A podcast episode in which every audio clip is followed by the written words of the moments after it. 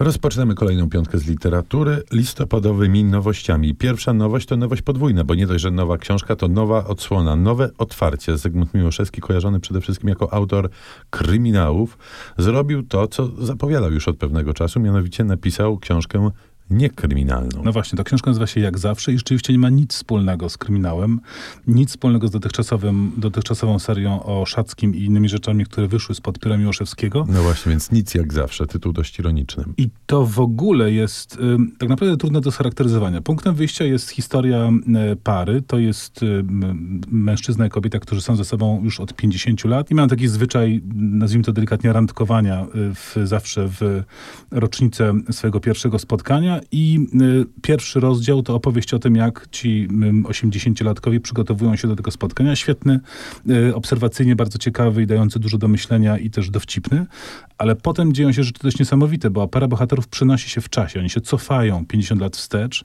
ale nie do rzeczywistości, jaką znali naprawdę, tylko do alternatywnej wersji y, Polski, wersji, która jest nie PRL-em, tylko Polska pozostaje w, w, strefie wpływów Francji. Taka właśnie y, lata 60., ale z francuskim wpływem. Zupełnie zdumiewający pomysł y, historyczny. No i jest to opowieść o drugich szansach, opowieść obyczajowa, no bo ci ludzie z bagażem swoich doświadczeń y, stają wobec dylematu, czy być dalej razem, czy szukać sobie jakichś alternatywnych y, ścieżek życia, co w ogóle zrobić ze sobą w tym zupełnie innym i nierozpoznanym świecie. I to jest trochę obyczaj, trochę historia alternatywna, y, powieść psychologiczna ewidentnie, y, dość niesamowita rzecz. Ja muszę powiedzieć, że, że mi się to podoba i uważam, że Miłoszewski zrobił świetną rzecz. Nie pozostał wierny tej swojej y, kryminalnej ścieżce, tylko szukał dalej. Następną książkę na naszej liście scharakteryzować dość łatwo, bo to powieść graficzna, powieść no, graficzna. komiks się mówi normalnie. Komiks, przepraszam. Komiks Jacka Świdzińskiego. Nie do końca wiem, jak należy odczytać jego tytuł. Czy y, odczytuje się go Powstanie Film Narodowy, czy Powstanie Film Narodowy.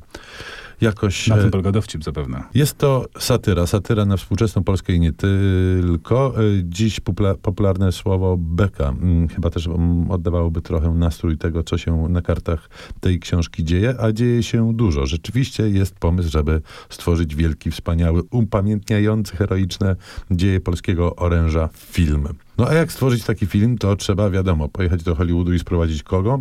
Spielberga. I Mela Gibsona oczywiście. E, to się nie udaje. Tam jest cała masa e, e, różnych przekrętów, różnych niewydolności, nieudajności. Cała masa przedziwnej e, e, korupcji. Najbardziej pracowitą i najbardziej sensowną osobą na planie jest e, niezatrudniony i nieopłacany przez nikogo stażysta oczywiście. Mm, Z tym, że to nie jest tylko nabijanie się, zresztą trafne przez Świdzińskiego z polskiego świadka filmowego, ale myślę, że z Polski w ogóle. Cała masa tu jest naszych kompleksów dość... taki nie pure nonsens, tylko nonsens oparty na rzeczywistości Oj, tak, tak. faktycznej. Bo rzeczywiście o tyle to jest ciekawe, że Świdziński nam się kojarzy głównie z, właśnie z pure nonsensową, y, pure nonsensowymi historiami, a to jednak jest bardzo zanurzone w rzeczywistości polskiej i te jego specyficzne rysunki, które być może macie państwo przed oczami, a jak nie, to no, można je najbardziej porównać do butenki, powiedziałbym, by- w pewnych momentach swojej twórczości. Y, Doskonale pasują do tej, do tej kompletnie odjechanej historii.